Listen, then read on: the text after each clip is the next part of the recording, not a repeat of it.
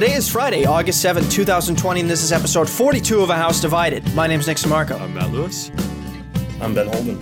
Today, we will be discussing the best case for Trump. I think anybody that listens to this podcast knows that we are not the biggest fans of Trump or the administration, and uh, also knows that it, it he's going to have to move mountains to get us to vote for him in November. But we, we, we don't want to give short shrift to you know our fellow fellow travelers that may be voting for the president. So in our minds, we are going to be constructing the best case for the president, and uh, ultimately debating whether or not that case has any merit. Second, we have an exclusive interview with senior contributor to the Daily Beast and CNN political Senior contributor, columnist. s- senior columnist to the Daily Beast. Thank you, Matt. and CNN political contributor Matt Lewis. Yes, same exact spelling as the Matt Lewis on this show. My doppelganger. We don't look Mm, anything no. alike, but we have the exact same name. So That is an incorrect usage of that term. yes, fine. you have the same I'm, name. I'm, I'm a master of the English language. You're a wordsmith, unparalleled. Exactly. And finally, uh, I'm going to ask uh, Ben and Matt a singular question about the possibility of mail in voting in the fall. Will we have uh, a, a victor of the presidential election on election night or into the morning itself? Um, my answer is probably not, and stay tuned to hear why.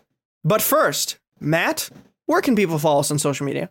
You can follow A House Divided on Instagram and Twitter at AHDPod. You can follow myself on Twitter at Matt TR Lewis. You can follow Nick on Twitter at Nick Sammarco, S A M M A R C O. Follow Ben on Twitter at Benedict Lucius. I'll have him spell that in one second. And make sure to follow us on iTunes, Spotify, Stitcher, wherever the hell else you get podcasts that isn't SoundCloud because we, SoundCloud sucks.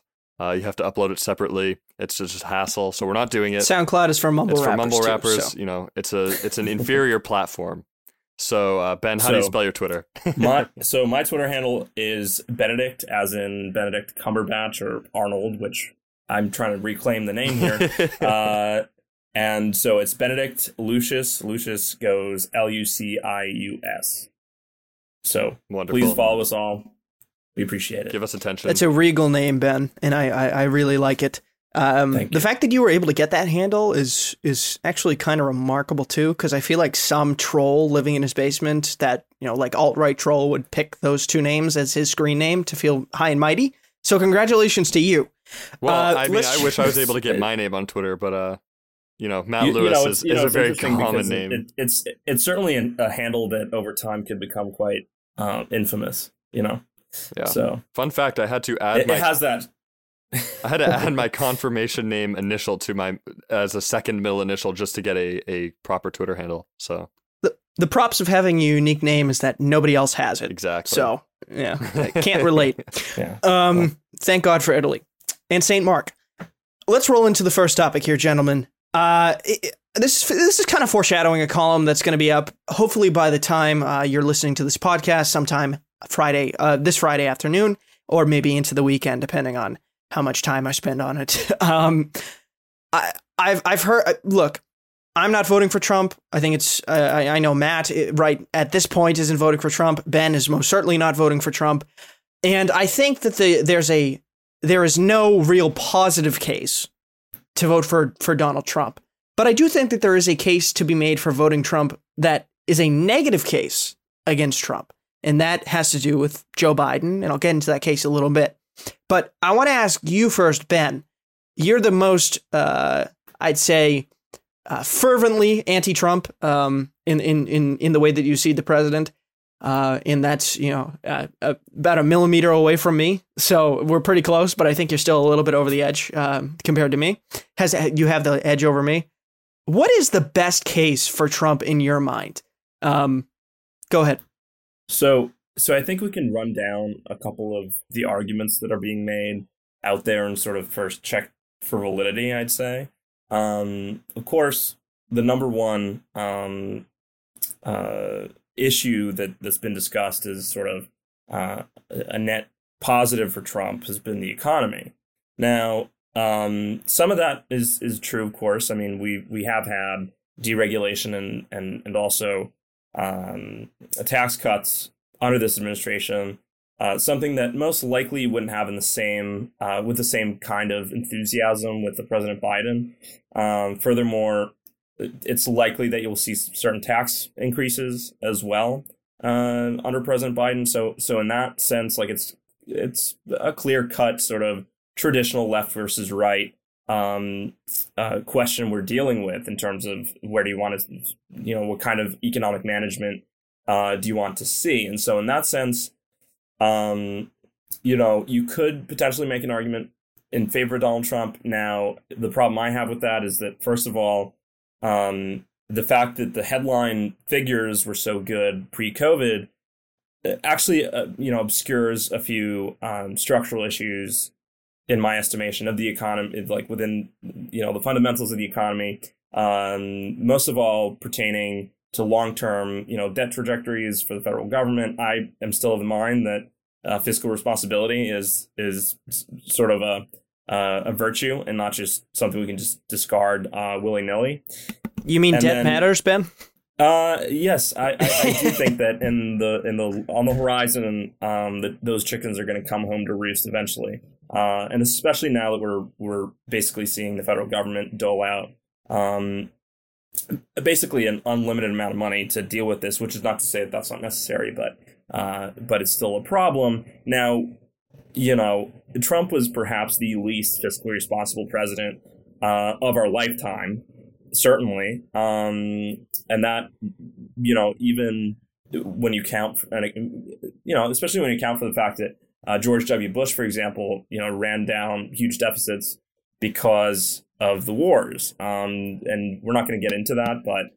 Right, uh, Trump inherited a peacetime roaring economy and blew out the deficit anyways. You're exactly yeah, right. It doesn't make yeah. sense. So, so, so the thing is, of course, um, you know, that's one argument that's often being made too, you know, apropos wars, that he hasn't sort of actually gotten us into, um, you know, a major, major conflict in the same way that previous presidents have. So, uh, you know, I, I don't know if that's, uh, you know, him being erratic or somehow, you know, more, more isolationist sort of in, uh, at least in disposition and on, you know, in, in certain ways it's chaotic, but, um, I, I suppose that's a valid argument only if you have extraordinarily low expectations uh, uh, for a commander in chief, um, which you know, of course, that's a discussion for another day. Now, and I'm sure you know, Matt, you're you're going to go uh, probably much in, more into the the courts. Mm-hmm. Um, you know, certainly you're probably more guaranteed to get um, uh, well a, a, a sort of textualist um, on the high court with a President Trump than you are uh, with a President Biden. Although, in my view, I mean, I, I don't see sort of some um, you know imminent liberal takeover of uh, of the courts as as sort of a huge threat um, because you know in a certain way that's not how the courts work. Now, the final point, which is perhaps the most salient, and, and this is, I'm trying my best here because I genuinely do not see uh, a case for reelecting Donald Trump, but but I'll I'll play devil, devil's advocate here and say that well, on a certain level, he represents um, sort of a a, a stopgap in the culture wars um, and, and, sort of serves that purpose insofar as you know you're seeing sort of a radicalization uh, happening, uh, especially in certain circles on the left uh, side of the spectrum. Um, you know, and we've we've covered that before. We've talked about sort of the woke movement um, and and what that means for broader society in general.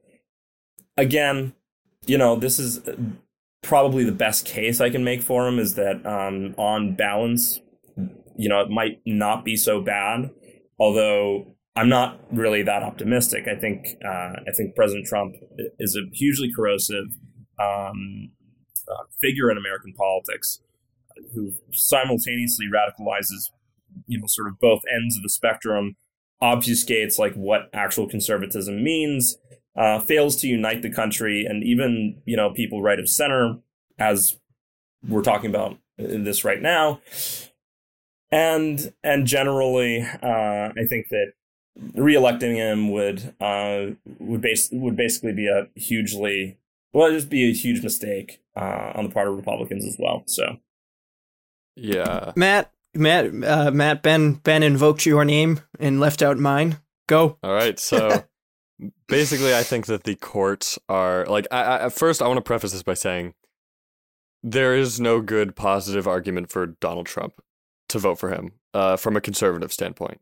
Uh, if you're a Tuckerist, national populist, um, maybe, you know, if you if you I'd actually say that that's a good case to You be made. uh, like if you love tariffs, Yeah, He's all- he's your guy. Yeah, I mean, if you like Tucker Carlson's brand of political philosophy, go for Trump. I mean that. I mean, he's literally your guy.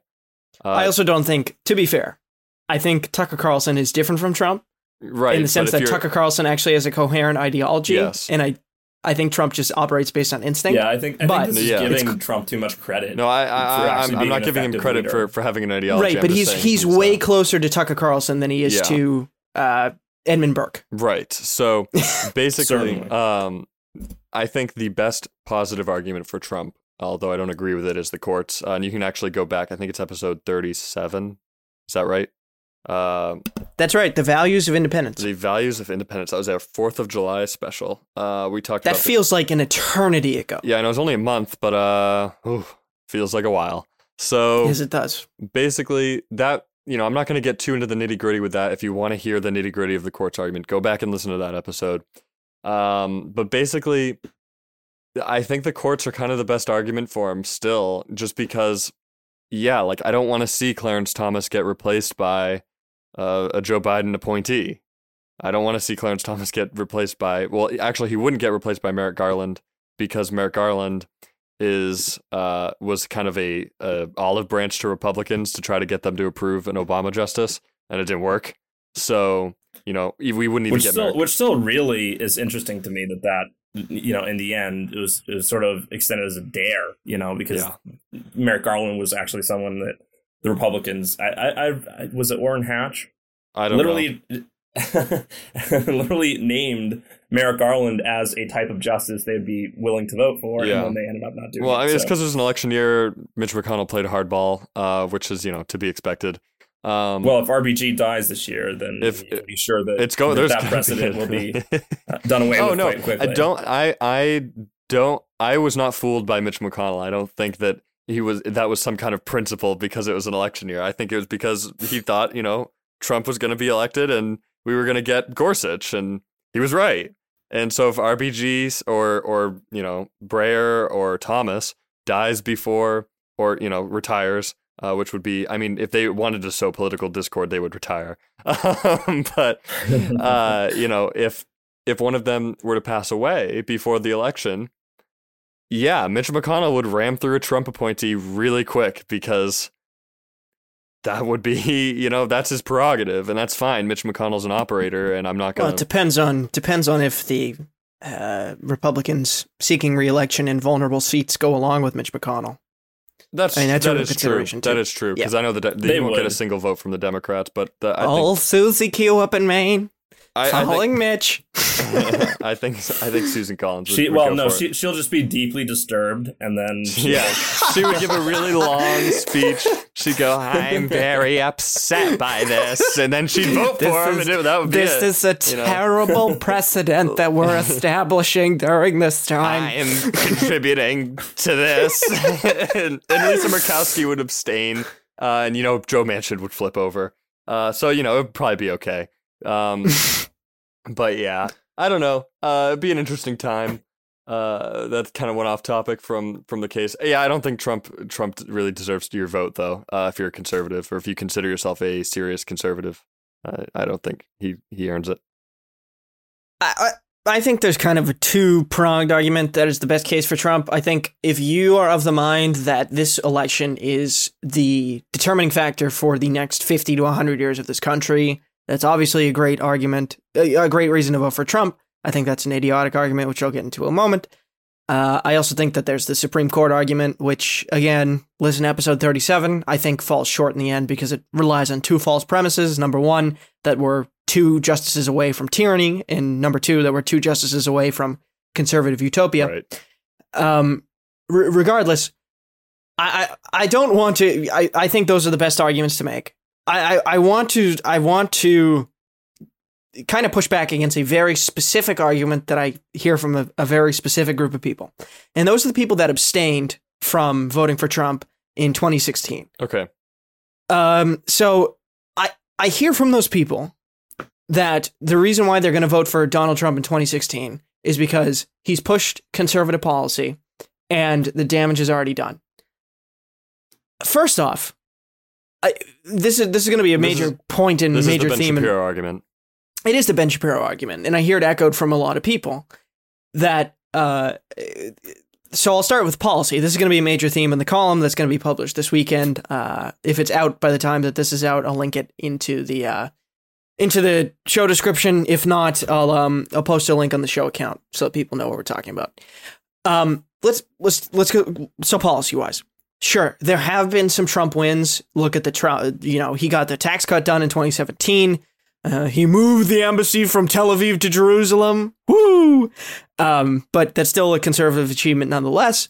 Uh, there's been right to try legislation. There is there's a you know a somewhat uh, uh, substantial list of conservative policy achievements. How much is Uh, that substantial directly? isn't the word that I would use, but uh, there's a there's a list. A okay, small I'll- I'll, correct that. There, there, is, there is a list. There is a list, folks. There's a list. There's you know criminal justice reform. There's, a list three, of There's conservative about two or three policies uh, that went through the legislature. well, a lot of these things we don't know. Uh, a lot of these things don't make the news. Like all of True, the true. deregulation that has gone on in the executive branch. True, that's it still doesn't really executive make the order stuff, headlines. though.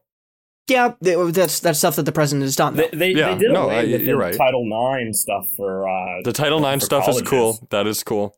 I like that. yeah, I I I think that there are there are actually good objections raised to the new uh, standards, but uh, I agree uh, on a on aggregate. That's a that's an achievement. I, Yeah, I don't like the, the rules that they're written. courts and No, I, I'm not. but- I have, I have, I've, I'm readily admitting that the standards were crap. But the the question is whether or not the new standards are any better. Um, I, I guess, but in the in the Mhm. long run, maybe not. Debate for a different day.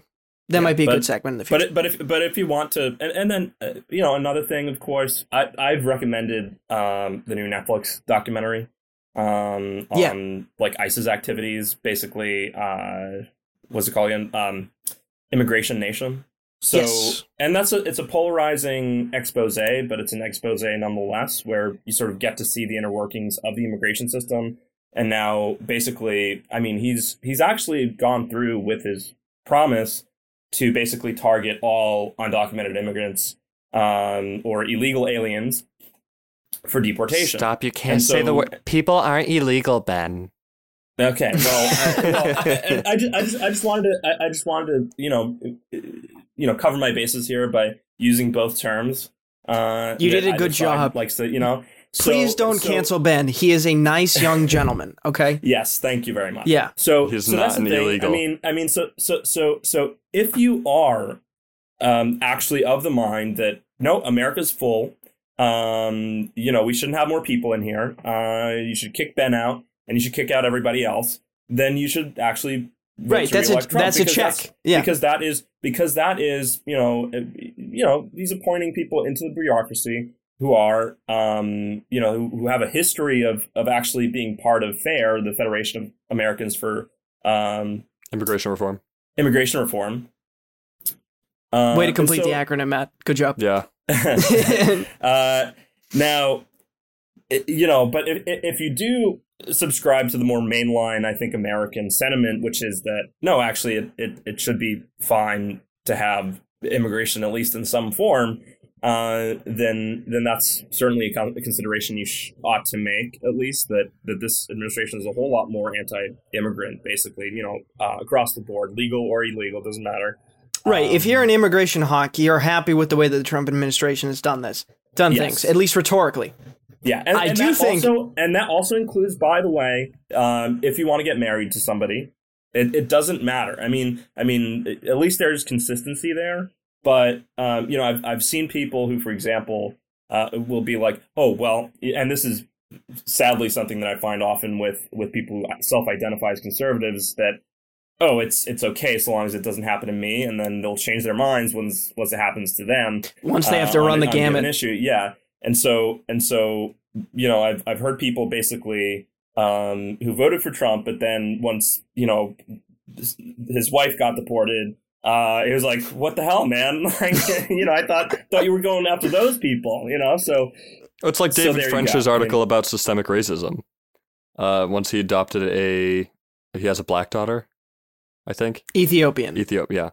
Yeah. Um, Mhm. Yeah. So like, and and he didn't. I mean, he wasn't a believer in systemic racism until he had uh, adopted an Ethiopian daughter, and he saw how she was treated differently than his other kids, uh, and then himself. And so it's the exact same thing. It's it's you know you change where you. I think it, what did you say? You change where you stand, or you change where you sit. Uh, changing. Changing. you where think you? I think the saying is you think where you stand, Yeah. or something like that. something like um, that. But Good uh, par- I- I'm paraphrasing. yeah, like basically. Can I continue my case? yeah. Sorry. Go ahead. no problem. didn't problem. mean to interrupt. So Derail no, no, no, no problem, Ben. I mean, I so there have been you know achievements. There's there's no doubt. I mean, when you're in office for four years, you're bound to get something done. Um, especially when you're you know when you have a Republican Senate for two years and a Republican House, you're bound to sign some bills that the Republican Party finds favorable. Um, there's two problems with this argument on policy grounds. One, a lot of the policy is a gross exaggeration uh, like Trump's. I was reading Trump's website, and they have a whole section on how he's built the wall. Right? He's he's built 250 miles of wall by replacing existing wall with upgraded barriers, and has failed to get anywhere close to his promise of building a great, big, tremendous, beautiful wall on the southern border with a gigantic door. What has been happening is we're retrofitting old wall and building parts. We're, we're, we're retrofitting old wall where there's already wall and building some wall in places where there was a fence or where there wasn't a wall at all. That is not a gigantic policy achievement to hang your hat on, especially when, and this rolls into my second point, you achieve that policy through non conservative means. The way Trump was able to use some of that money was by executive order, was able to uh, accomplish some of those goals, was through executive fiat that he had no constitutional authority to do. That's how the wall was built, um, in, in, in large part. And for every, I won't say for every, but for a large part, for, for, for many of the conservative policy achievements that, you know, are, you know, you can give Trump kudos for, there have been populist, nationalist, isolationist, um, not conservative things that he's done. Uh, take the take the tax credits as a perfect example. Those tax credits in 2017, um, you know, supposed to be an economic boon, right? Immediately after that tax cut, Trump moved to impose massive tariffs on uh, Chinese imports, including um, some agricultural products. Gotta be tough. And in co- and according to multiple publications, including um, I I don't have it with me. It's I think it's M- NFAT National Federation something trade. I'll look it up while we're talking. But according according to that institution, all of those economic gains that came from the tax cuts were wiped out by the tariffs that he implemented. It's uh, the National Foundation for American Policy, NFAP, which is a trade policy think tank. Anyways, so for you take one step forward with a conservative win, and you take one step backward with an isolationist, nativist, populist policy. That's n- and you see this happen over and over and over again. Um, Trump um, Trump defeats ISIS, and then decides he's going to pull all the troops out of Afghanistan, like the next day, or or or or even you defeat ISIS and then you pull all the troops out of Syria and leave a skeleton crew behind, and you abandon the Kurds, leave them to the mercy of the Turks you you see this happen over and over and over again, and not to mention all of these, uh, many of these policy priorities have been just obliterated in one Trump tweet or one stupid comment in a Fox and Friends interview at eight fifty in the morning when he should be reading his presidential daily brief. So, so that's so that's my main problem here is that is that no matter what sort of policy agenda it is you're actually looking for in a president, um, you know, if you are of the mind that that you know, sort of perpetual warfare ought to be scaled back, and that you know there aren't that many strategic interests for the United States in the Middle East, you know, that's that's a discussion to have. But the problem here is that basically on the foreign policy um, front, the Trump administration has actually waged a very haphazard and well, oh, this, it's- there it's is been no more- overarching There's no strategy to any. There's- There's it's- it's- there's no it's overarching more- strategy to anything. it's it's been much more um, you know characterized by basically his personality and chaos, and Mhm. and that's alienating allies. Um, you know, I think that's completely irrefutable at this point. Uh, w- even whether that's fair or not, that's a separate discussion. But it's um, but it's certainly fair insofar as you know That's the real uh, effect. That's the real it's, effect. It's a real effect Yeah. of having a president who who who cannot comport himself um, in the same way that one would expect from the leader of a superpower. and No that's what if- makes me and that's what makes me so upset with this argument because it ignores every single thing it, it ignores tons of things it, no it does ignore every single thing that is not a conservative policy and, and, and he's also and taking says- credit for for you know other NATO allies, you know, upping their percentage of GDP spent on um, defense. Meanwhile, that was actually something that was enacted in 2014. I mean, that was already right. sort of on the the idea the the, the idea that because Trump passed the, t- the tax cuts of 2017 or moved the embassy from Tel Aviv to Jerusalem that he suddenly becomes a conservative stalwart al- among the likes of Ronald Reagan is just a ludicrous argument to me. It's one of the weakest arguments I've ever heard. The, the fears of a Trump populist agenda have not have not been assuaged. In fact, in fact, they've been affirmed in many ways. Okay, that's what I. ha- That's my biggest ar- problem with the with the policy first argument, and it also Also- ignores the fact that Trump is incredibly toxic to conservatism itself. He is, his character is of that of a seven year old boy who just had his bike taken away because he slapped his brother. Okay, that's that's what Trump's character is like, and he's been proven to be entirely incompetent. Just look at the way he's handled this this pandemic. I, I, I think unless you haven't consumed a two liters worth of Trump Kool Aid, it is so evident that this president is incredibly out of his league, and quite frankly, doesn't give a rat's ass about this anymore because it doesn't benefit him politically. And Well, therefore, I mean- I think that ultimately there is no positive case for Trump. Um, there is only a case to be made against uh, uh, for voting for him against Joe Biden, and the idea that Joe Biden, the guy who just on Wednesday said that he's not going to defund the police, in fact, he's going to increase funding for police, is somehow going to cause anarchy on the streets and implement Bernie Sanders style socialism is something you only believe if you spend your entire day listening to Alex Marlow of Breitbart News or Sean Hannity at 9 p.m. Okay? I do not buy this argument whatsoever. And if you think Joe Biden is some senile fool in stooge, I wonder what you think of Trump's mental competency. That's all I gotta say. We have a choice between a dunce and a, senile old man. So, yeah, it's not. I mean, I don't. I don't think Biden's senile. I think both of them are dumb. I- I- I Maybe think- Biden's got lost a little bit I of think uh, Biden's speed lost on a his little bit fastball, of but uh, a little bit yeah, of but he's also always had sort of this speech. Um, He's always speech bumbled impediment. around. Yeah. Yeah, you but know, he's, he is slurring his words a little bit more. but I, that well, might be due to his I mean, dentures more than anything else. No, but his, his guy, the He'll be the oldest president and- we ever so- elect. and- And Trump and right so- now is the oldest president we've ever elected. It's, It- it's not like we have a wealth of choices here in terms of No. you know it's it's not like we have a problem of luxury and our great choices for president however um you know i do think that virtually all arguments that are made um against biden uh, you know based on you know mental facilities is basically moot just you know if you spend an hour listening to donald trump speak i mean uh it's it, Person, woman, man, camera, TV. They say repeat, and it's very tough. It's a tough test. Look, you know, you, you made you, you made the analogy here. You know, it might be a simile. I, I don't know my literary devices that well. I'm not going to lie. Uh, I don't think I said like, so it'd actually be a metaphor or an yeah, analogy. So, so, so, Yeah. so yeah. So analogy to you know a seven year old boy um, who had his bike taken away for slapping his brother. It's actually worse than that because because that's actually a punishment that you would you know presumably. Uh, like a good parent would impart on their kid for doing such a Sure. thing. No, this is this is actually a seven year old um, who was rewarded with a bike for slapping his brother because it shows that he's tough. You know, oh, he's That's- a killer. You know, that might no, be that's- true. uh, that's I'm not gonna That's lie. a, that's a better I, one.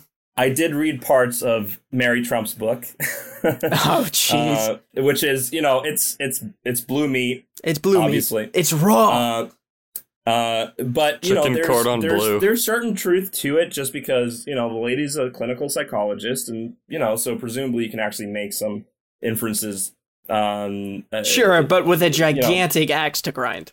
Yeah, Well, I don't know. That's uh, you have to take that with a grain of salt, obviously. I think an entire Um, but- salt shaker of salt.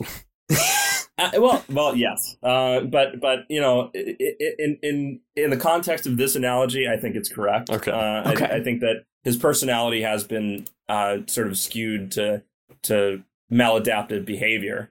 Um, one could say, and, Yeah. and that, and I think that's quite visible, um, especially when you know he has the bully pulpit of the presidency, Well, and, in- and I think having such a person there is just not good for the country, um, especially not in a time of of this level of instability. I, I- you know, I, I think it has a, a hugely corrosive effect on on American culture and, and political discourse. Um, Yeah.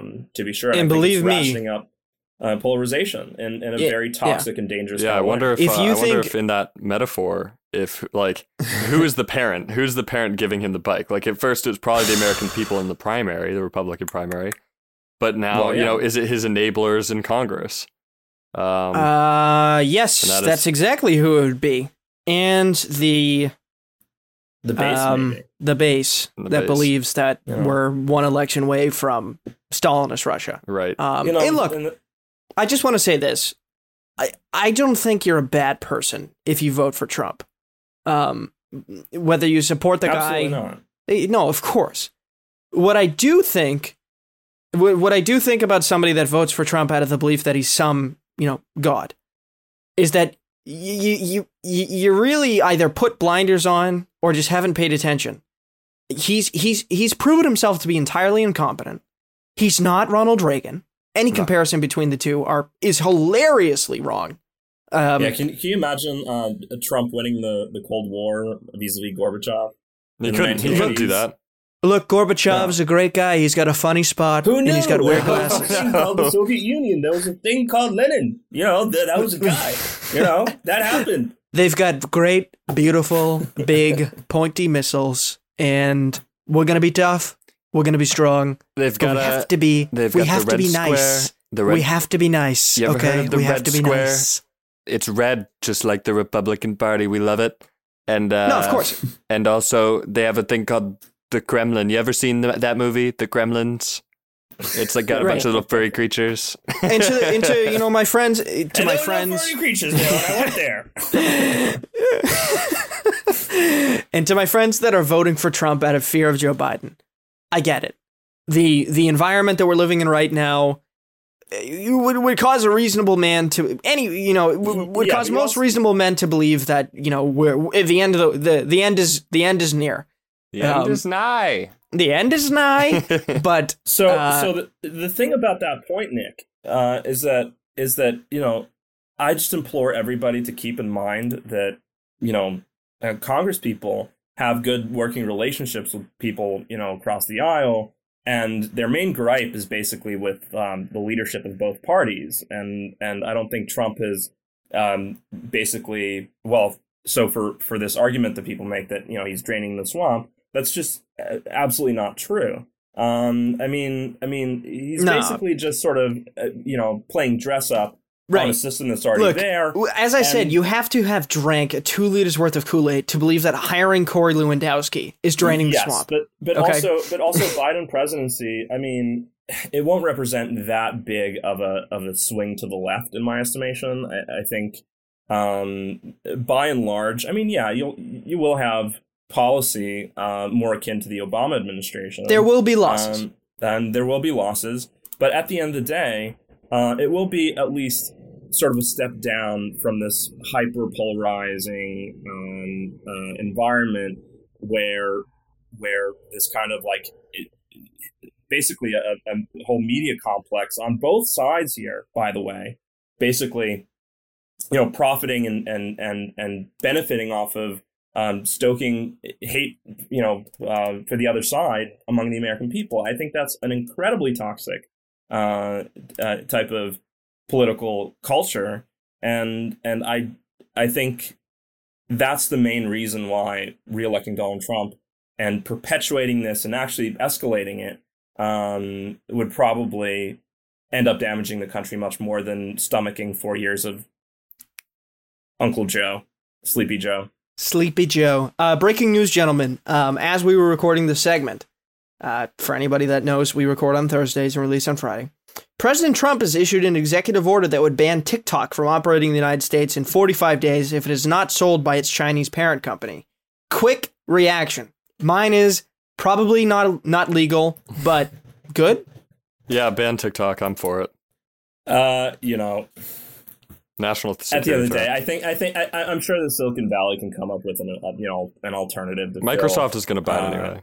Y- well, Let's hope and not. then, you know, and and and even and even if it's uh, you know outlawed, I'm sure there will be you know some other app to basically um take its place. Remember Vine?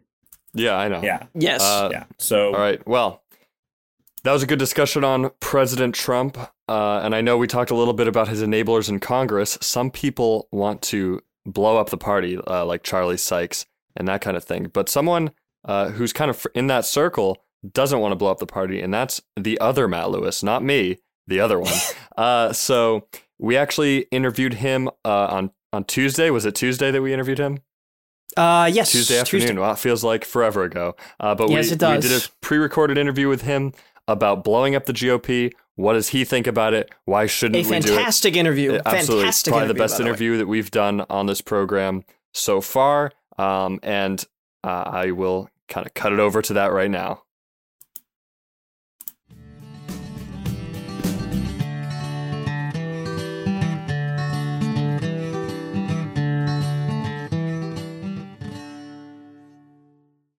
All right, so now coming into the program, we'd like to welcome a someone who shares my name, uh, Matt Lewis. He's a little bit more accomplished than I am. He's a senior columnist at the Daily Beast and a political commentator for CNN. Uh, he also runs a podcast called Matt Lewis in the News. How are you doing? Hey, Matt Lewis. I'm doing good. I've had a few more years uh, under this with Matt Lewis under this belt, so I think you're going to catch up. Good to talk to you. Yeah, good to good to have you on the program. So uh, the reason we asked you on is you had a pretty interesting article in the Daily Beast uh, about why we it's it's too late to uh, blow up the Republican Party or why we should still vote for why we should still vote for Republicans in this coming election. And you seem to have kind of broken off from some of the other center right commentators like Charlie Sykes or uh, Jonathan V. Last. I know that both of them have been talking about blowing up the party to repair it. So, um, if you wouldn't mind just kind of summarizing your position on the on the topic, uh, why do you think we need to save the GOP, and why shouldn't we just throw the whole thing out? Well, look, I, I get their point. I mean, I think that Donald Trump is uh, is pretty bad. I think that you could make an argument like burn it all down, and it's easier to start fresh. I don't think that's a conservative instinct, actually, but I understand the argument. But part of the problem is that, um, you know, I, look, I'm assuming that Joe Biden's going to win the presidency. So it's not a foregone conclusion, but it's I think it's a pretty safe assumption. So the question is, do you want to have at least one chamber of Congress that could serve as a, a check, not just on Joe Biden, but on the pressure Joe Biden is going to feel from the left? Look, we just heard um, a couple days ago, President Obama speaking at John Lewis's funeral said we should, you know, kill the filibuster, the legislative filibuster, and just pass things with 51, actually 50 plus the vice president votes um, in the Senate. Uh, he also, President Obama, uh, also urged uh, Democrats to uh, make Puerto Rico and Washington, D.C. a state. So there's probably four more Democratic senators.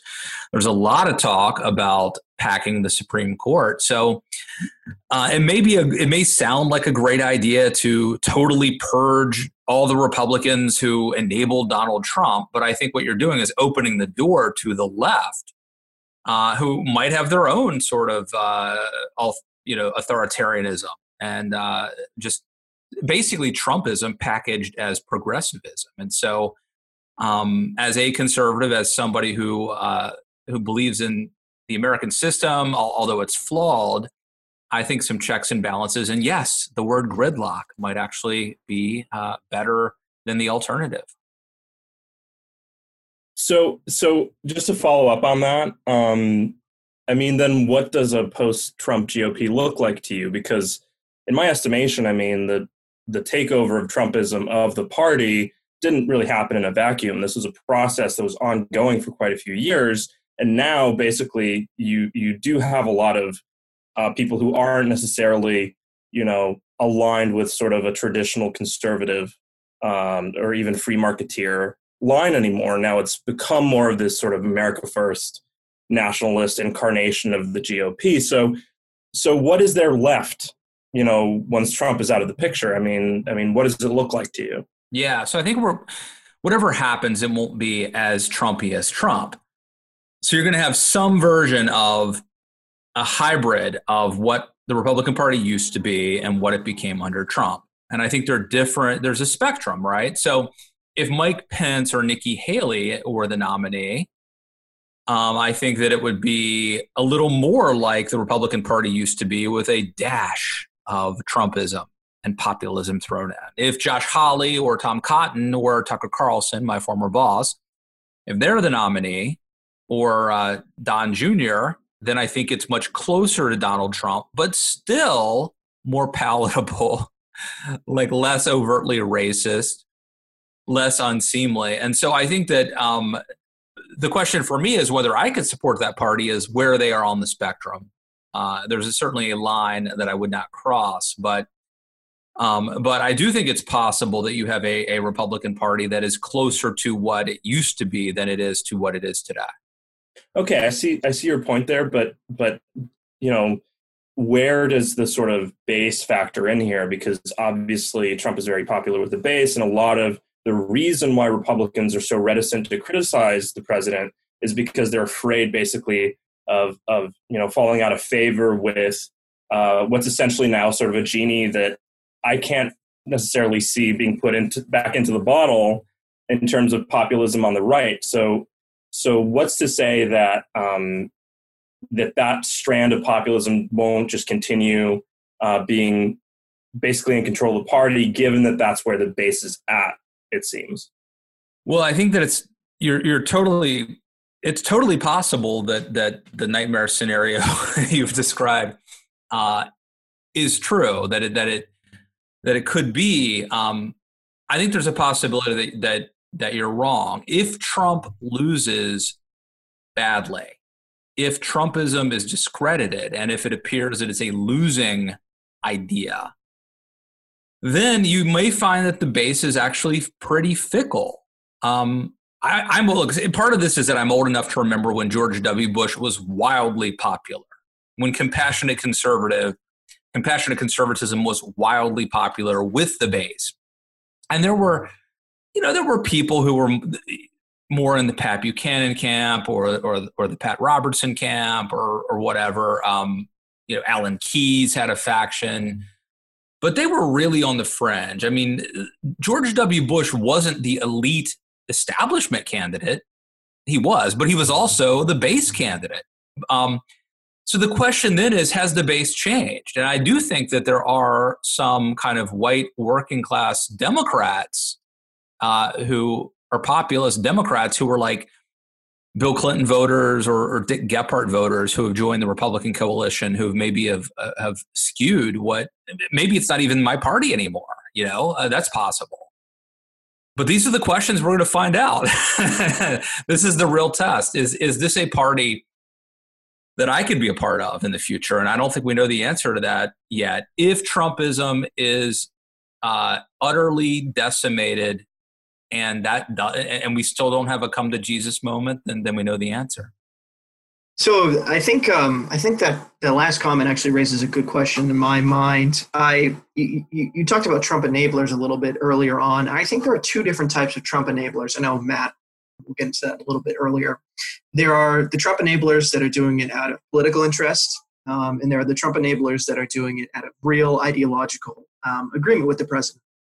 And so the question I have for you is, I I would uh, I would assume, correct me if I'm wrong, that you don't think that nationalism or populism is something that should be a significant faction within the GOP. So my question for you is, how do we get rid of that element from the party? Um, And if we can't, do you see yourself having a home in the GOP for the, the considerable future? Because I really can't. Well, yeah, I'll start with that. I, I can't if if that's how it turns out. And again, I think we don't quite know if Trump loses badly. It could, you know, w- often what happens is people go, you know, from Mitt Romney to Donald Trump is a lot of range. That's fair. could we go? Could we have? Could we go from Donald Trump to someone like Mitt Romney? I, I don't know if if we can go that direction, right? Maybe maybe we're just headed toward a populist nationalist direction, uh, or maybe maybe there's a backlash and and and losing. I mean, Donald Trump would be like the first one term president since Jimmy Carter, so maybe it's hard to like. Um, maybe that sort of discredits his his his brand of politics. Um, so I don't think we I don't think we know the answer to that. I you know if if it's a nationalist populist direction, I I would not be on board. Uh, what was the first part of the question?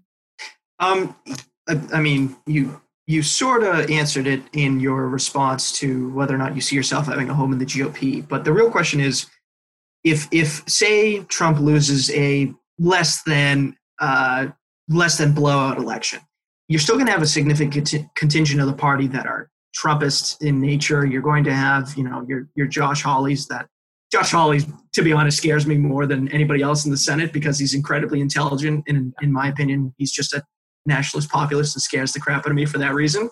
Um, but you're still going to have a contingent of those people nonetheless. So my question was basically, how do you change that? Uh, do you see in any avenue in which the GOP can reclaim, you know, the uh, not exactly the Ronald Reagan conservative mantra, um, claim that mantle once again, but how do you get a little bit closer to it so you don't have a, you know, a Pat Buchanan or his modern day manifestation of Josh Hawley in the party? Well, I would I would say I'm not even sure Josh Hawley's a true believer, um, mm-hmm. and and the reason for that is I sat next to him at a Catholic dinner when he was running for attorney general of Missouri. And he had read my book, Too Dumb to Fail, and he completely agreed with everything I wrote, according to him. Um, at the time, before he was elected, he was running. And he struck me as this like Ivy League educated Rubio type conservative um, who was, you know, somewhat of an intellectual and and then, of course, now, so then, see, if Josh Hawley had run in 2012 or 20 or 2004, like if he'd run like in 2004, maybe he would have been a compassionate conservative. And if he'd run in 2012, maybe he would have been like a Freedom Caucus, fiscal conservative, like free market type club for growth guy. Like it's hard to say. He had the benefit of not having the baggage that like Cruz and Rubio had. So he got to run as a Trump candidate in a, in the Trump era. So he got to he doesn't have the baggage of having been like a compassionate conservative or a or a Freedom Caucus guy. So he got to pick his brand and and um the only thing that makes me question that is apparently he did like a big thesis or something on Theodore Roosevelt in college. so that he makes me think Theodore Roosevelt, I, I believe, actually. So that makes me think maybe he is a national, like a sort of a nationalist populist. But I'm not 100% sure that he's not more of an opportunist. Um, and so even in the case of like the perfect example you cite, I don't even know for sure how committed he is to a certain ideology versus just winning and, and getting elected. I think so part of it is what's popular in the moment and that's based on partly on what works and what doesn't, what wins and what loses. So, so Trump losing could impact that.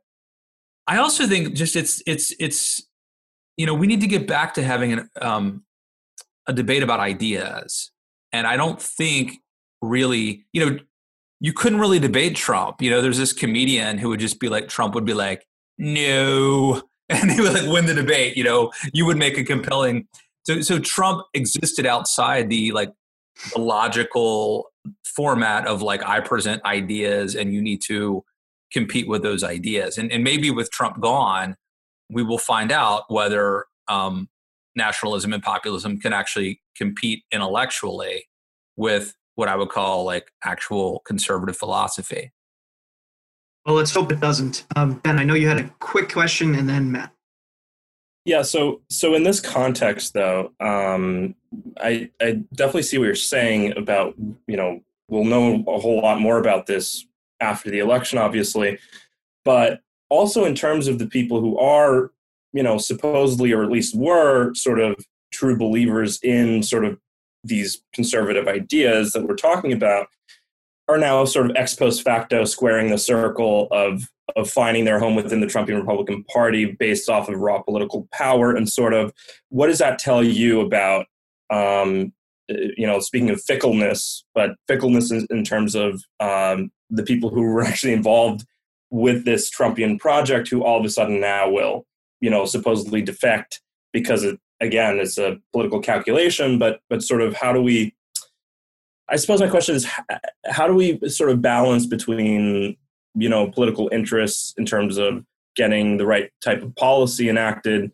and and when do we sort of say stop we cannot be on board with with this kind of stuff and, and so um, do you have any advice for at least yeah. people who are um, trying well it's really tough. I mean i think politics is messy. We live in a fallen world and we have to kind of take the world as it is. Um, so I would say a few things. Like one, I do think it's possible for someone like Marco Rubio, for example, to take the the sort of Reaganite philosophy that he had as a son of immigrants, but realize, okay, there are we live in a time when people are worried about different things. You know, we're not trying to beat the Soviet Union; we're competing against China.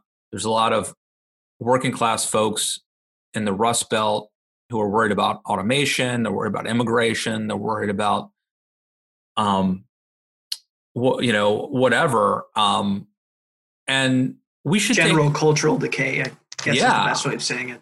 Right, and we need to take like rather than just sort of waving that away and dismissing it them as like hoi polloi, we we should take that seriously. So I'm open to the idea that you could have a hybrid system that um, feels their pain and recognizes legitimate populist concerns, but but stands off the rough edges uh, of, of, of xenophobia and things like that. And that if we ended up with a Rubio compromise, some something that like tips its hat to um, the the the less unseemly parts of Trumpism, but but also is is eighty percent Rubio. Um, the problem is though i think rubio by like voting against even allowing witnesses in the impeachment trial i think he's kind of disqualified himself from being the leader of my movement but i would still vote for him to be a senator to be a us senator and so like it's a little bit of a i don't want to say that i'm being like inconsistent but just my standards are different i mean i think the person who's going to lead us to the promised land might be someone from the outside who who just wasn't tarnished by by this era where Trump really either co-opted or discredited or humiliated everybody on the scene. So maybe the savior comes from outside, but um, but would I be cool with Marco Rubio being a senator from Florida as opposed to someone from the left? Yeah, I think I'd be okay with that. Matt, I'm glad to hear that you're uh, fully endorsing Tucker Carlson's bid for the White House in 2024. well, I um, Tucker and I disagree a lot on politics, and we always have. But I worked for him for six years, and I have to tell you, he was an amazing boss, and I think he's a brilliant person. And if he wants to run for president, I wouldn't bet against him. I wouldn't either. Younger Matt Lewis. All right. Um, so in your interview with Charlie Sykes uh, and in your and in your column for the Daily Beast, you called Ben Sasse spineless um, yes. for refusing to stand up to President Trump. I personally am a big Ben Sasse fan. I do agree that he hasn't done enough to stand up to Trump, but I'm wondering if you think that this could be actually kind of a useful political calculation on his part to um, save his own political career and stay relevant, so that when we have to rebuild the party following Trump, uh, he can have a voice. Uh, I think that it, it it's kind of a political calculation in the sense that if he goes against Trump now, he definitely risks losing his political relevancy.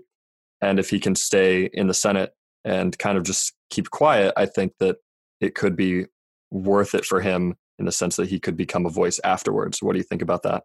Well, I think so. First of all, the reason I'm so hard on Ben Sasse is he's somebody that I really liked, and I really had, you know, look if, if he had been Susan Collins, I wouldn't care. But but he's somebody who not only did I like him, so I had a very high expectations for him, but he went around talking about Burke and Tocqueville and casting himself as as someone who was not a partisan hack, but somebody who believed in big ideas and big things and could be like an intellectual philosophical leader. So for those reasons I had high expectations for him and he did not live up to them. And so that is why I've been so hard on him. Um, and I think deservedly so. Now, when we talk about the calculation he made, I think it worked for him because I think Donald Trump's going to be gone. Um, but here's the deal if it hadn't been for coronavirus, if it hadn't been for coronavirus, which wrecked Trump's economy, which isn't really Trump's economy, but if that hadn't happened, it's very likely, or certainly plausible, that Donald Trump gets reelected. And if Donald Trump gets reelected, I, I don't know, you know, I, we, we have a very strong system. Uh, we have a lot of guardrails in place. But those guardrails are contingent on people like Ben Sasse standing up to the president. And, and you know, when he voted for that bogus, remember there was this emergency order. I mean, the president went to Congress and said, I need money to build the wall. And Congress said, no, you know, we control the purse strings. We're not going to give you the money. And Trump said, oh, I, I don't need Congress after all. It's very much what what Barack Obama said when he said, you know, I'm not a dictator. I can't just I can't just you know do the Dream Act unilaterally. And then, oh, I guess I can. So, you know, Ben Sasse, uh, the calculation may play off, uh, may pay off. Uh, Donald, we may all survive Donald Trump's presidency, and and Sasse may have saved his seat.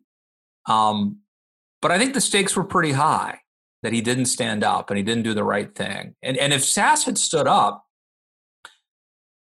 see, we don't know if if if if Sasse had stood up early and opposed Trump on the executive on that emergency order and and on.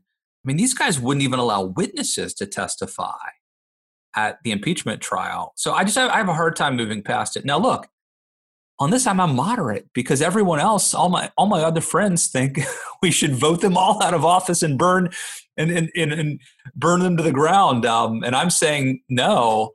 Um, you know, uh, I don't think we should really do that, but I do think it was spineless.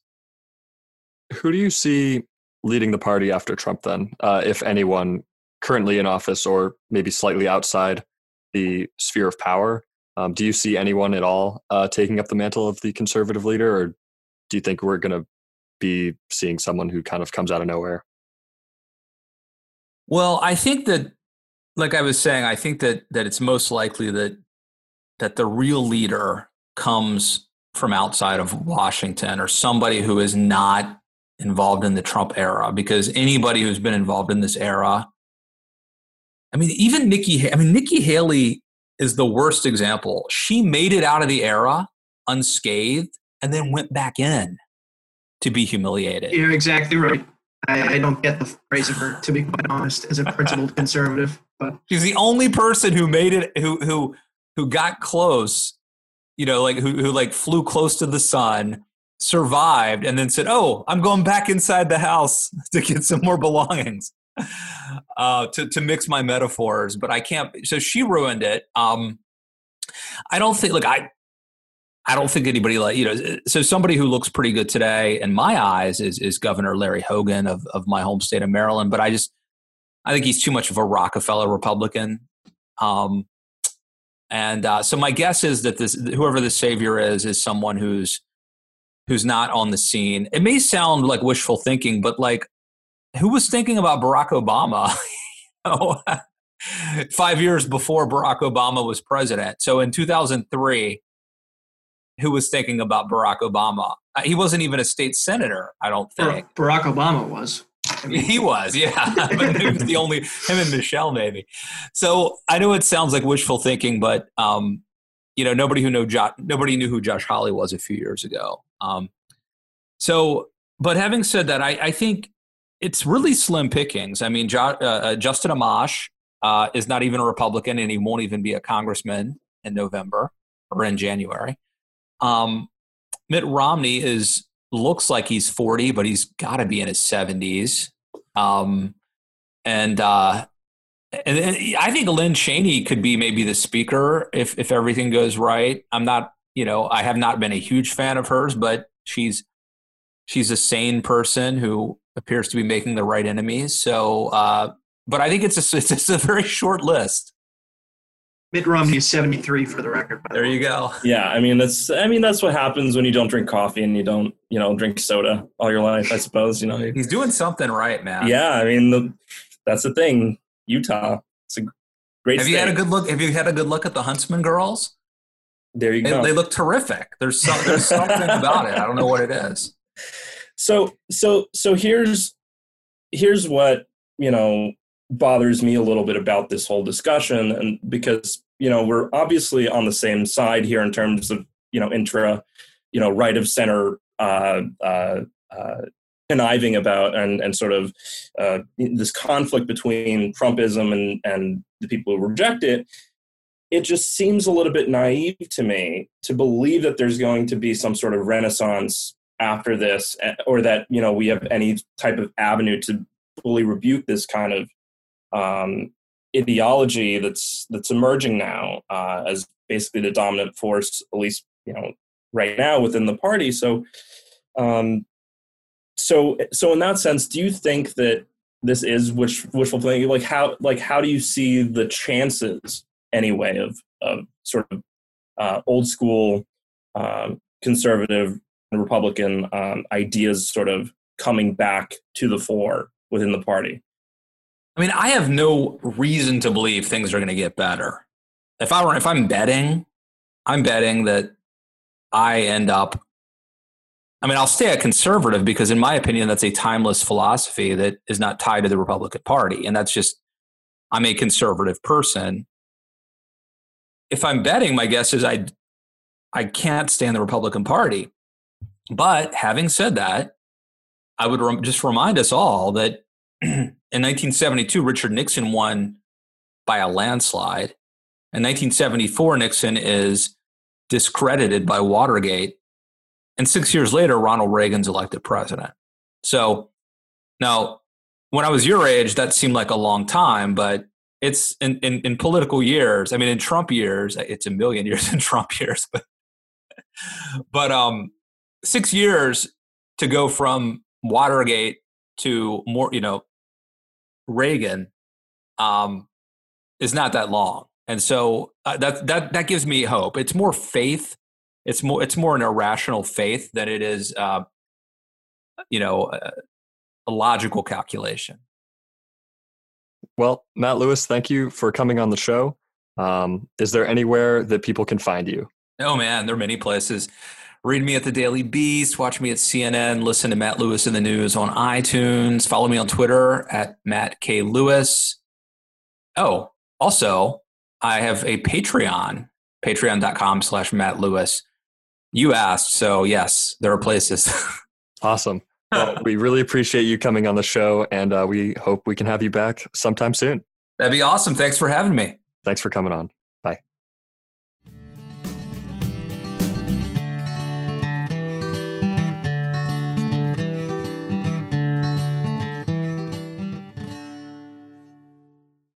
Once again, thanks to Matt Lewis. A fantastic interview, insightful commentary from uh, one of America's most prominent anti Trump, um, yet reasonable conservatives. Uh, can't thank him enough. Um, fantastic interview.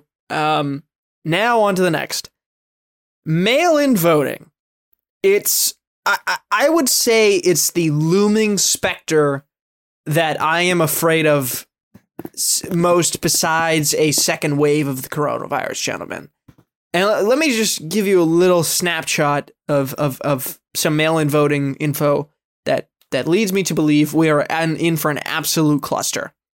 So uh, first, let me take you to New York City.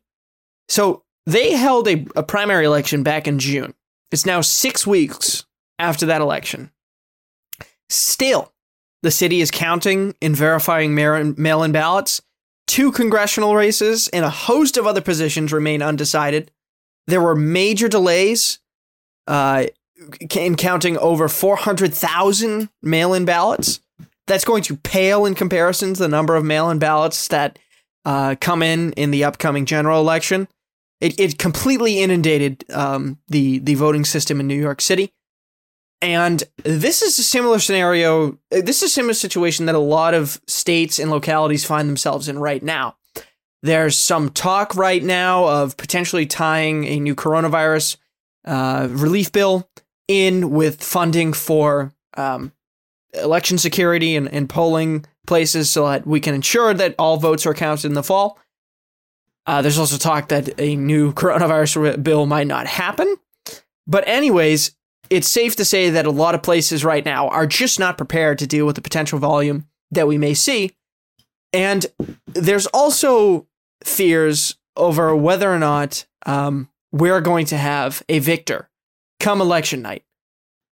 It, it, it, I pray, I sincerely pray that we will. If this process becomes goes from election day to election week to potentially election month, that will rip this country apart in ways that I, I'm not even prepared to fathom. Remember, uh, we don't remember because we were one year old Matt and Ben was like six and living in Norway, but remember from your history textbooks just how fraught the debate was in 2000 Hanging over Florida. Chads. Right. And back then, Al Gore actually had the decency to concede.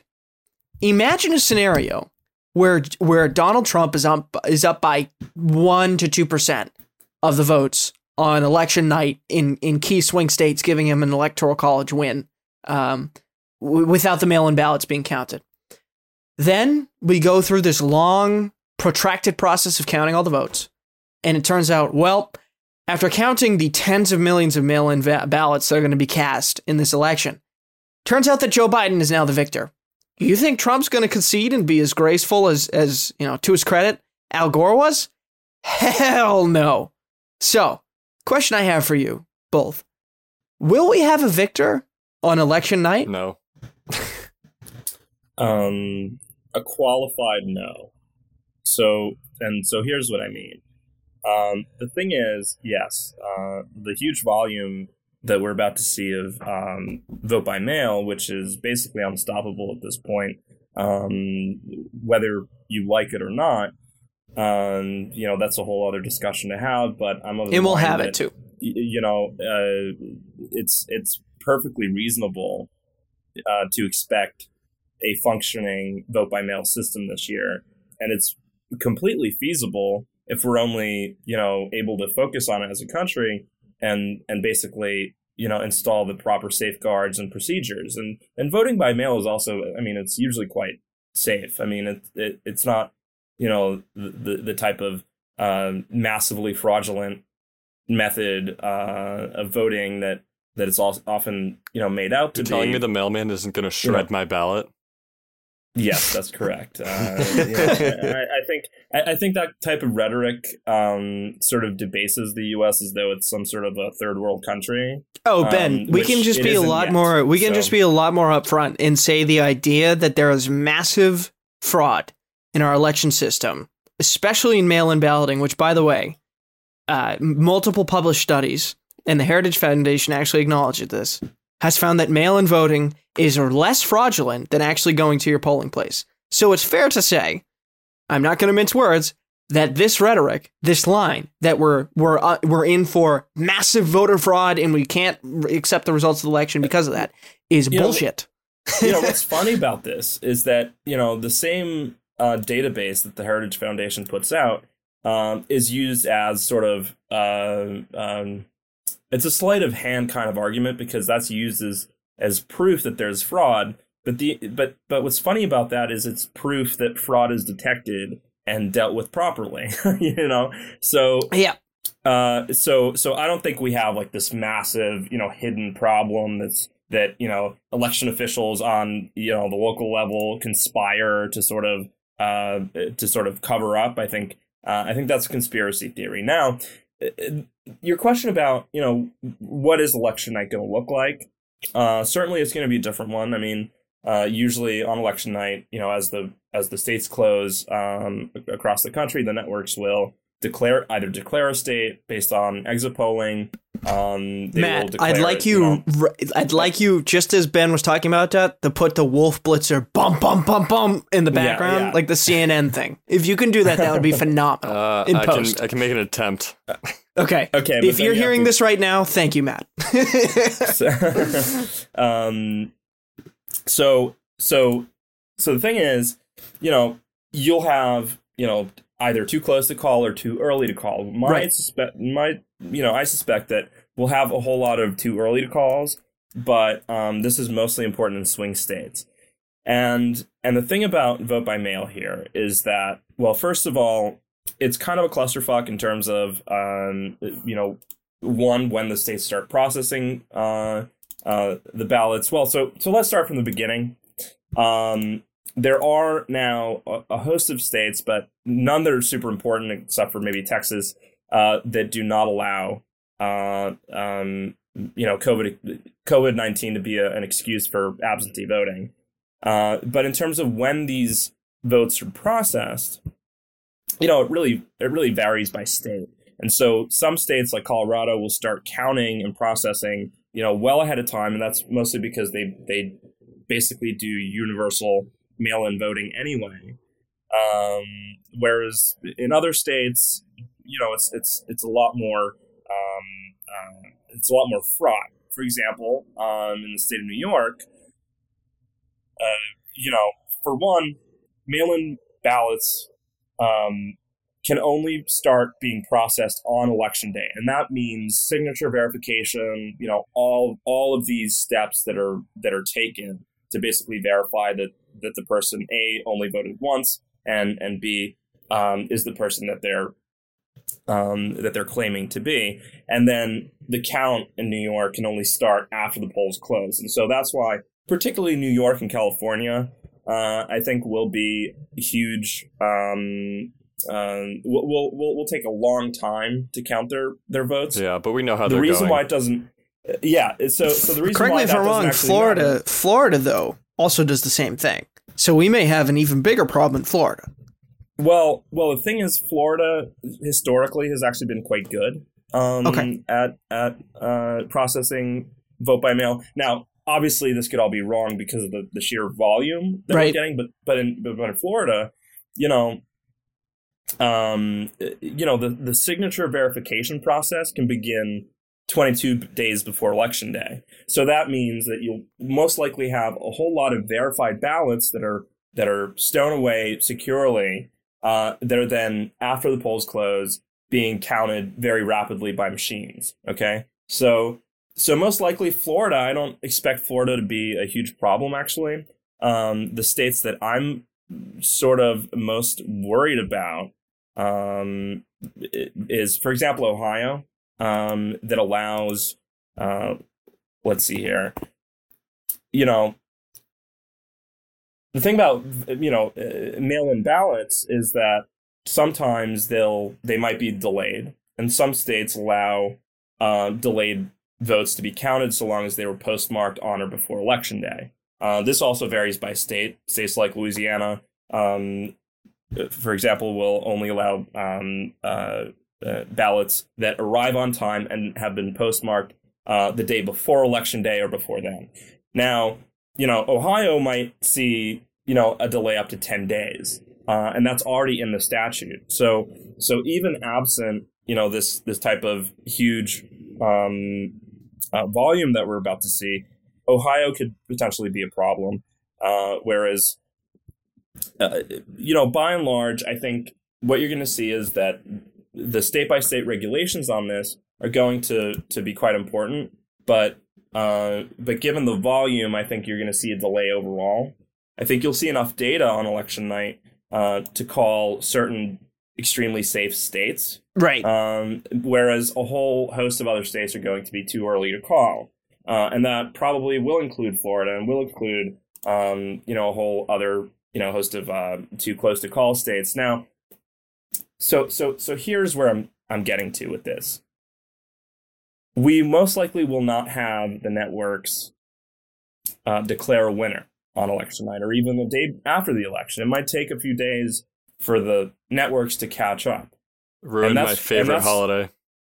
Uh, well, uh, or it Not just a holiday. it. Maybe it just extended it, so you'll get a full week where you can I sort can be an election junkie. immerse yourself. Um, and but the thing is, I think we will be able to see key insights on election night, and and uh, particularly in Florida, particularly in states that are quite efficient when it comes to, to vote by mail, and and that particularly includes even blue states, Colorado, Oregon, and Washington. Um, you know, Oregon, Washington, and Colorado um, already basically have universal vote by mail already, and so they they already know how to do this. And and the thing is, even though those are blue states, we will be able to see trends um, out of both exit polling and also how you know certain uh, precincts voted, and we'll be able to infer based off of the data that's already in uh, sort of where this is going, and particularly in Florida. I mean, Florida is quite quick at this, and even though you might not get an official call, you will be able to see trends um, that point in either direction. And Okay, so you don't think you don't think doom and gloom will have no idea who the victor is until like December. You think that Oh. we may see some trends that indicate certain things on election night, Yeah, or think- or shortly thereafter. Yeah, and and I and I think that um and obviously there will be a, a, a whole there will be pandemonium on Twitter and and you know oh, the discourse is um, going to be on the networks. insane, insane. like it's but just going to be nuts. Absolutely, but if you actually you know delve down and look at the actual data that's coming in, I think you'll be able to get a solid um, understanding of where it's going, and if it's um, a, a, a relatively comfortable Biden victory, um, then you'll be able to probably make that out on election night. Matt, I have a Um, question. I have a, yeah, I think you're right, Ben. If if if Biden's up by six points before the mail-in ballots are counted in Texas, I think you're all set. um, but uh, question for you, Matt. Yeah. Let's get cynical here for a moment. Sure. Um, there has proven to be a whole host of issues with mail-in voting. Not on the fraud side. The fraud issue is not a real issue. You mean they didn't find a, like a box of ballots in like Debbie Wasserman Schultz's trunk that they just counted? Well, Look, That's not there a was a there was a coordinated voter fraud effort in North Carolina run by the Republicans that was sussed out, prosecuted, and con- and, and got convictions for. Um, just a quick quick tally here, um, from the Heritage Foundation. Uh, their their uh, database reports approximately 1,200 allegations of voter fraud, for which there were 1,100 criminal convictions since 2000. Of those 1,200 of of those um, of those 1,200 allegations, only 204 of those allegations have involved mail-in ballots. Only 204 allegations in 20 years. Okay, and of those uh, 1,100 convictions, there have only been 143 convictions for mail-in ballot fraud, and that is that take into account that there have been roughly 250 million mail-in ballots cast over those two decades. It's just not the, fraud argument is bunk, but there are huge issues with the potential for people mailing in, you know, as Ben detailed, mailing in ballots not on time, not having a stamp, not having a signature, and having their ballots thrown away. So, given those issues with mail in balloting, as I said, we're going to get cynical. Which candidates does that help? Huh, I don't know. Um, I'm going to be honest. I think most Republicans right now, from what I've talked to, um, this is completely anecdotal. They are not looking forward to mail in voting. Most of them are going to go try to vote in person uh, because they don't, the, again, the mail in voter fraud uh, conspiracy, uh, whatever you want to call it, the idea that this can be tampered with more easily in the eyes of Republicans or some Republicans is going to not encourage them to vote by mail. They're going to try to go vote in person if at all possible. And so what you're going to see is probably a disenfranchisement of Democrats if there is any problem with mail-in voting, like if they're shredding ballots because you know it was improperly signed or improperly stamped, or you know if they're if they're picky with it, um, you know who knows. So I think that's where it's going to be. I think most Republicans are going to try to vote in person because that's you know the Trump campaign and Republicans in general. You watch Fox News and everyone's screaming with their hair on fire about how mail-in elections are going to be totally fraudulent and you know run by the Democratic Party because they got boxes and boxes of ballots that they just you know you know they used all the dead people on the voter rolls to uh, vote with boxes and boxes of They had illegals vote for dead people, actually. That's what the DNC does Right. every election year. right. I'm going to be even more cynical than you. Okay. Okay. Surprise. I think that this actually comes out to be a wash because I do think it does hurt the Democrats to an extent, is in this, for the same reasons that you detailed. Yep. But what separates the Republican Party from the Democratic Party in terms of demographics?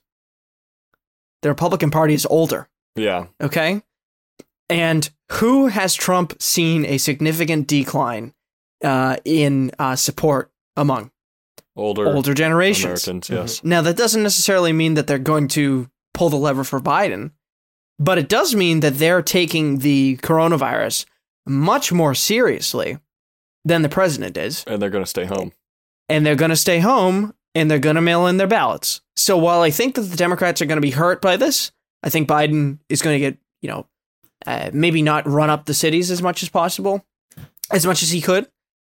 I think that in swing states, your Floridas, your Pennsylvanias, Florida has a very large elderly population. especially Florida, you're going to see a dramatic, dramatic decrease in voter turnout among older Republicans.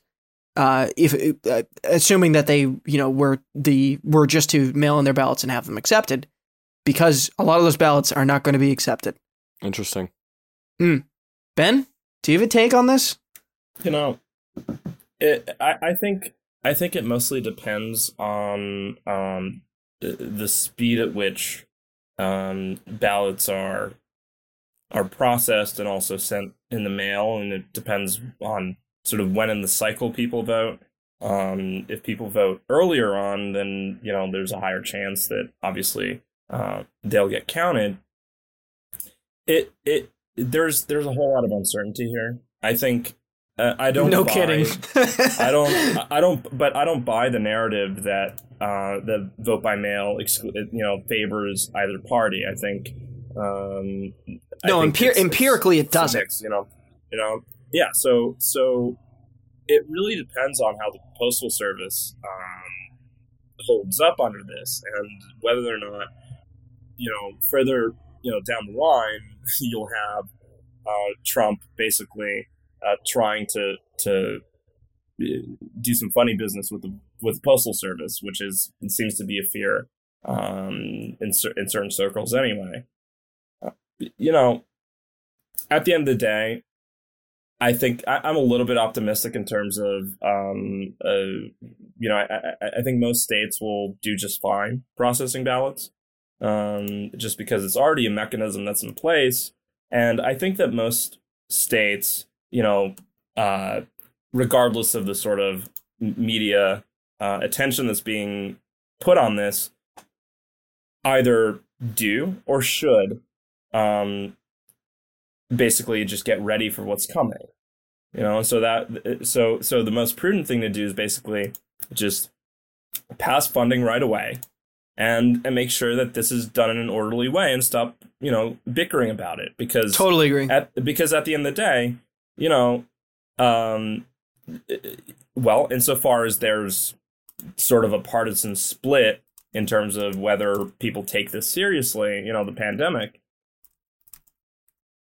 you know, you might see a difference, you know, uh, between in-person votes and uh, and votes by mail, but but you know, I I, I think it's all sort of is going to balance out, and so we'll have to see, you know, if states um, either you know pass extraordinary laws to sort of allow for ballots coming in late if they're postmarked by the right date, we just don't know at this point. But what I do know is that uh, it's much better for this country if everybody just gets on the same team and and and goes, hey, let's let's actually just do this. Um, you know, there's a pandemic going on. This year is going to be different, but uh, but this idea that this country is so disordered that that it's not possible. I just don't buy that. But it's gonna it's gonna take some more. Um, it's certainly gonna take some more work and also some more funding. So, got it. I totally agree. I've been saying it since March. You guys can listen back to the tape. I've been saying since March that this is going to be an inevitable thing that's going to happen, and we need to pass immediate funding because these states aren't going to be prepared. Do we put the I hope that I'm podcast on actual tapes? I didn't know that was yeah, a thing. you can't. Yeah, it's it. I, I record it with my we have, we have magnetic tapes and we wind them up. Yep. Okay. And we film this. We film this in uh in Super 8, but we just Okay. haven't figured out how to put it online yet. So, Gotcha. okay. Yeah, this is actually it- that's new gonna to be- me. yeah, it's gonna be the archives. Okay. Um, so, all right. So, uh, good conversation on that, gentlemen. I have a quick um, I have a quick fun segment to, to end us off with here. A Little I impromptu fun. fun. segment. Fun is awful. Fun, no fun to be had. well, I was thinking about this you're the other day. I mean, All right, I was thinking about this the other day. What is one thing that you've uh, found out that you really enjoy during this pandemic? What's one food that you found out that you really enjoyed during this pandemic that you didn't really understand that you enjoyed before? And what is one either genre, artist, or song of mu- uh, genre of music to artist or song that you've come to enjoy during this pandemic? Let's start with activity. Um, who wants to go first? Something that you've enjoyed during this. Um, so I guess I wouldn't say it's it's new, but I've definitely gotten a lot more reading done. Uh, I think that that has been probably the biggest thing that has come out of this pandemic uh, and being at home is that my reading amount has gone way up, and I'm basically, you know, we're we're in August, and I'm basically at the amount of books finished that I had finished for all of last year. Um, so Bravo. that was uh that's pretty good. And um the only reason I don't have more than I do right now is because I'm working full time and so my my free time starting in May went down. So I had a little bit less time to read. But either way, uh still very productive. Ben? Well, uh, I mean, I've had a rocky road to traverse over the course Yes, of you this have. pandemic with, uh, with uh, uh, you know, a whole bunch of concerns sort of coming down at once. Um, but I think in terms of activity, I have gotten more into meditation.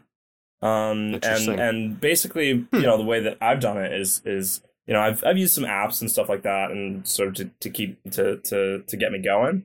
Um, but it, basically the time that I would otherwise spend, you know, either commuting or, uh, you know, uh, basically getting around. Um, whereas now, sort of, that's not possible. I've sort of spent that time instead um, to meditate and sort of, um, uh, you know, just simple yoga, breathing exercises, that sort of thing. And it's it's done wonders in terms of just uh, calming me down with if there's a stressful situation. I, I highly recommend it. I think it's it's very good for um, your mental and physical health altogether. Um, and so and so that's something that that I've actually uh, managed to get more much more into now that there's uh, more sort of staying home time and and so that's been uh, quite good for me. How about you, Nick? All right, so uh, this may be a little weird, so bear with me. I've really found out that I really like to eat like a good meal by myself.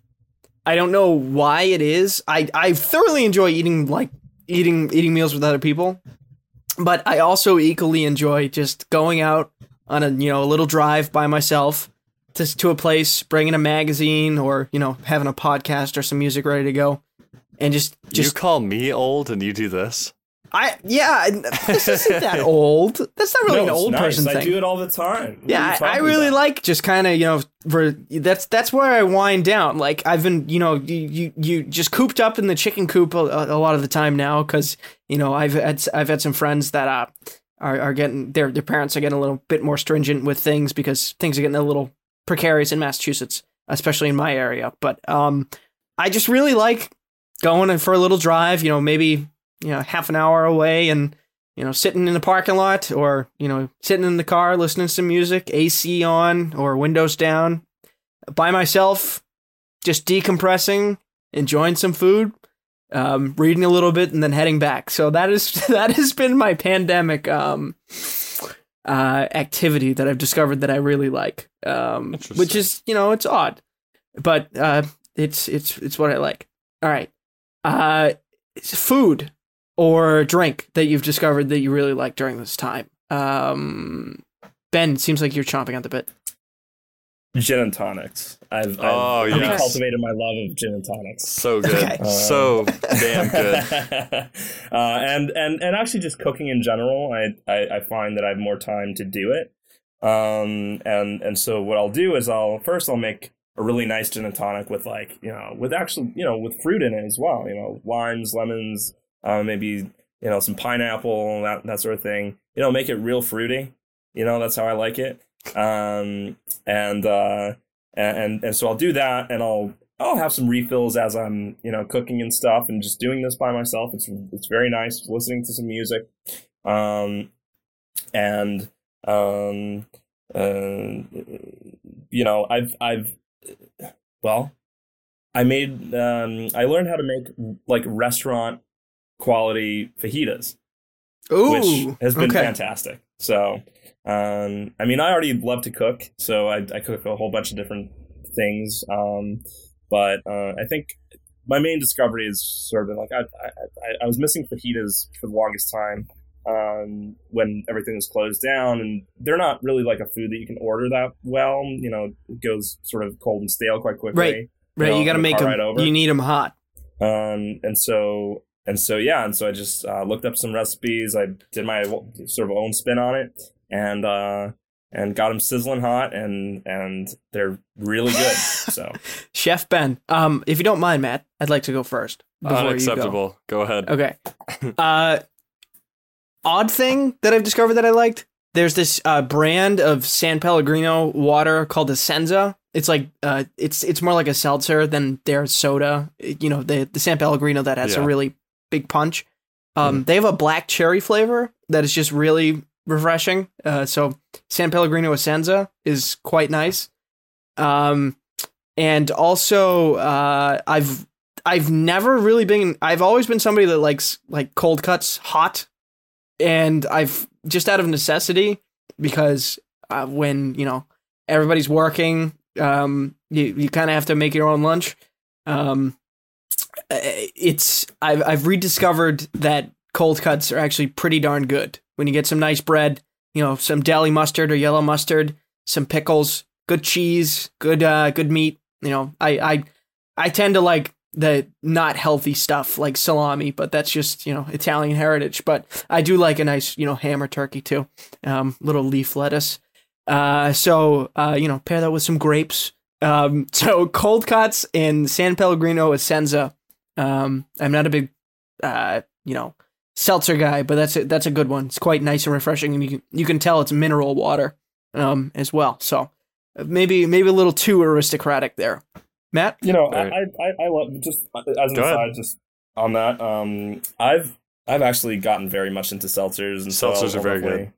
Um, I don't so like seltzers, but I really like that. Okay. I, I've I've rediscovered that I like like really really really like vanilla Coke, which is not good, but it is it is fantastic. Vanilla So- Coke is very good.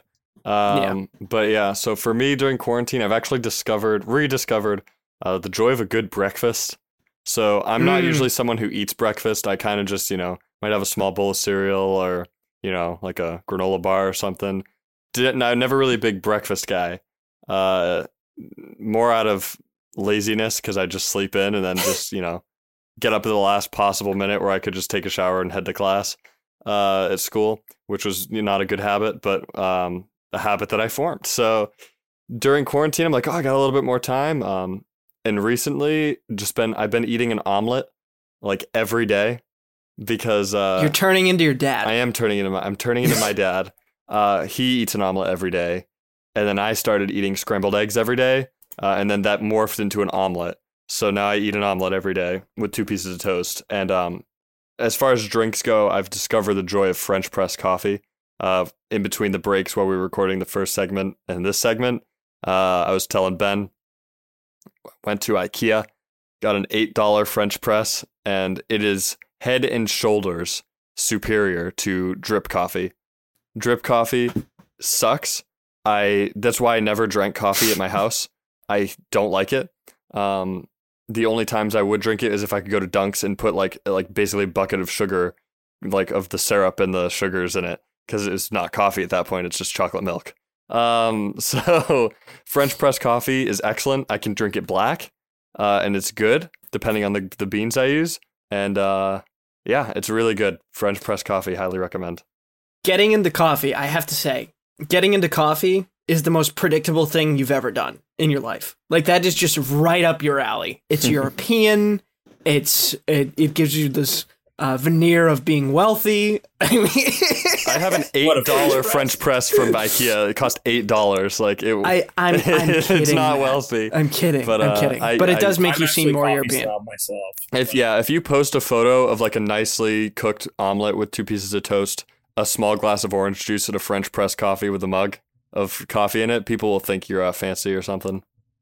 That- well, they don't know what type of coffee's in there. It's French pressed. Like, I'm- Um, I'm just saying, if you have the French press in the picture, like with Oh the yeah, mug, they, it like, does. people- it does raise people the like, fancy oh, wow, level. he's so fancy. It's, like no, I it's, it's like sophisticated. you boil What water on, a, on the stove and you pop it in the in the eight dollar French press. Like it's not anything super fancy. And I highly recommend if you are into coffee, if you like drip coffee, get a French press. Just try it out. It's it. You can go to IKEA get one for eight bucks. Beautiful. Okay, on to music. Something that you've uh, rediscovered, discovered that you really like. For me, it has been um, British punk rock Very nice. and uh, the Electric Light Orchestra. Uh, yeah, I, that's I've- great. Yeah, I, I've I've Yeah. really discovered, uh, gotten into that. Jeff Lynne, kind of love him. So yeah, I mean that's just I've I've been working remotely from home, doing a lot of research and and writing and putting on uh, some stuff that makes you um, you know, a little bit uh hyper is is good. It, makes you actually more focused, in my opinion. Um, and ELO is just unbelievable, in my opinion. They have a good range and variety of songs as well. Um, so British punk rock, Electric Light Orchestra. Uh, yeah. So, um, I think Ben. Yeah, I mean, I've I've sort of uh, just intensified my love of music as as it were, you know, already. Um, but I, I have gotten a little bit more um, into classical music sometimes. Um, Yep. Because I've had more time for it, and it, it's also it piggybacks off my uh, meditation. Um, and uh, Who's your and go-to composer? well, I mean, that's it depends on your mood, man. I mean, Fair. Beethoven is good, obviously, and so um, basic, Ben. So it's basic, with Beethoven. Well, I, I, I, well, well, of course, but um, you, you know, can't I- go wrong with is- Beethoven. You can't go, but but but here's the thing, and so my guilty pleasure, not really guilty pleasure, but My I really pleasure. like Handel. I really like Handel, and I really like um uh baroque music. So um you know it has a regal quality over it. Obviously, Yep. he was he was you know uh King George's um composer. So uh comes full circle with my name, obviously. Uh, old What's the royalist what's and- the the piano? It's the it's uh Matt. You help me here. Um, what is the instrument that it, it instead of hammering the strings, it plucks the Harpsichord. string? Harpsichord. Yeah, a lot of harpsichord in Baroque music, and it's it is Yes. it is soothing sometimes. You're you're right. Yeah, uh, and then and then other times I like jazz a lot, and so Ooh. and different kinds of jazz. And so listen to like a lot of John um, Coltrane and a lot of uh, Pat Metheny as well, actually, which is like sort of newer, sort of more fusion. Uh, but Pat Metheny's great. So Jazz and Uh, classical music, gotta love it. I'm a Vivaldi guy myself. I do like Vivaldi Vivaldi's very great. much. Yeah, Vivaldi's fantastic. Matt. Very nice. So I've actually been getting into a different kind of classical music, classical guitar. Uh, very nice. Ooh. a little bit of Spanish flair. Um, so the two my the two composers I've been listening to a lot, or I guess not c- kind of composers slash players. Uh, John Williams, not the composer of like movie scores. This is a different John Williams. Uh, he's a classical guitar player. Um, and uh, Paco de Lucia. He's a a Spaniard. Paco. He's uh excellent, probably one of the greatest guitar players to ever live. Um, so great, two you know great guitar players. I've also been listening to uh, some some more like indie country. Uh, it's not the pop stuff, like actually like genuinely good country that it, you probably wouldn't hear on the radio. Uh, good band for that is Flatland Cavalry. Um, I think they're from Oklahoma, but uh, that's a very good band. Uh, been Indie. I didn't know indie country was a genre. uh, oh, there's a very deep treasure trove of uh, like good country music. Uh, when Yeah. you when you kind of Do you push just describe it as indie? uh, it, it's kind of indie. I don't really know if they're with a label or not. Um, that's kind it's of how I'm probably just. it. It's probably just not pop. Is the best way of It- saying. it's not. It's definitely not Mhm. pop. I think they're. I think they're described as like either Texas country or red dirt country. Um, as like one it. of the Red sub- dirt, like sub- Georgia. uh, uh, Oklahoma. Um, oh, Alabama too. Yeah. um, no, Oklahoma. That's where they're from. It, Oklahoma, Okay. like North Texas and Oklahoma is red dirt. Okay. Well, Um, I thought I thought red dirt because the The dirt in like Georgia. yeah, Yeah, yeah. clay. Like Virginia has that as well, but no, for some reason I don't know. Don't ask me why it's called that. I don't know. Um, Okay. But yeah, I've been getting really into that as well. Um, so yeah, just some some kind of discovering some new music as well, and just going back into some old stuff. So very uh, very nice musical time during pandemic.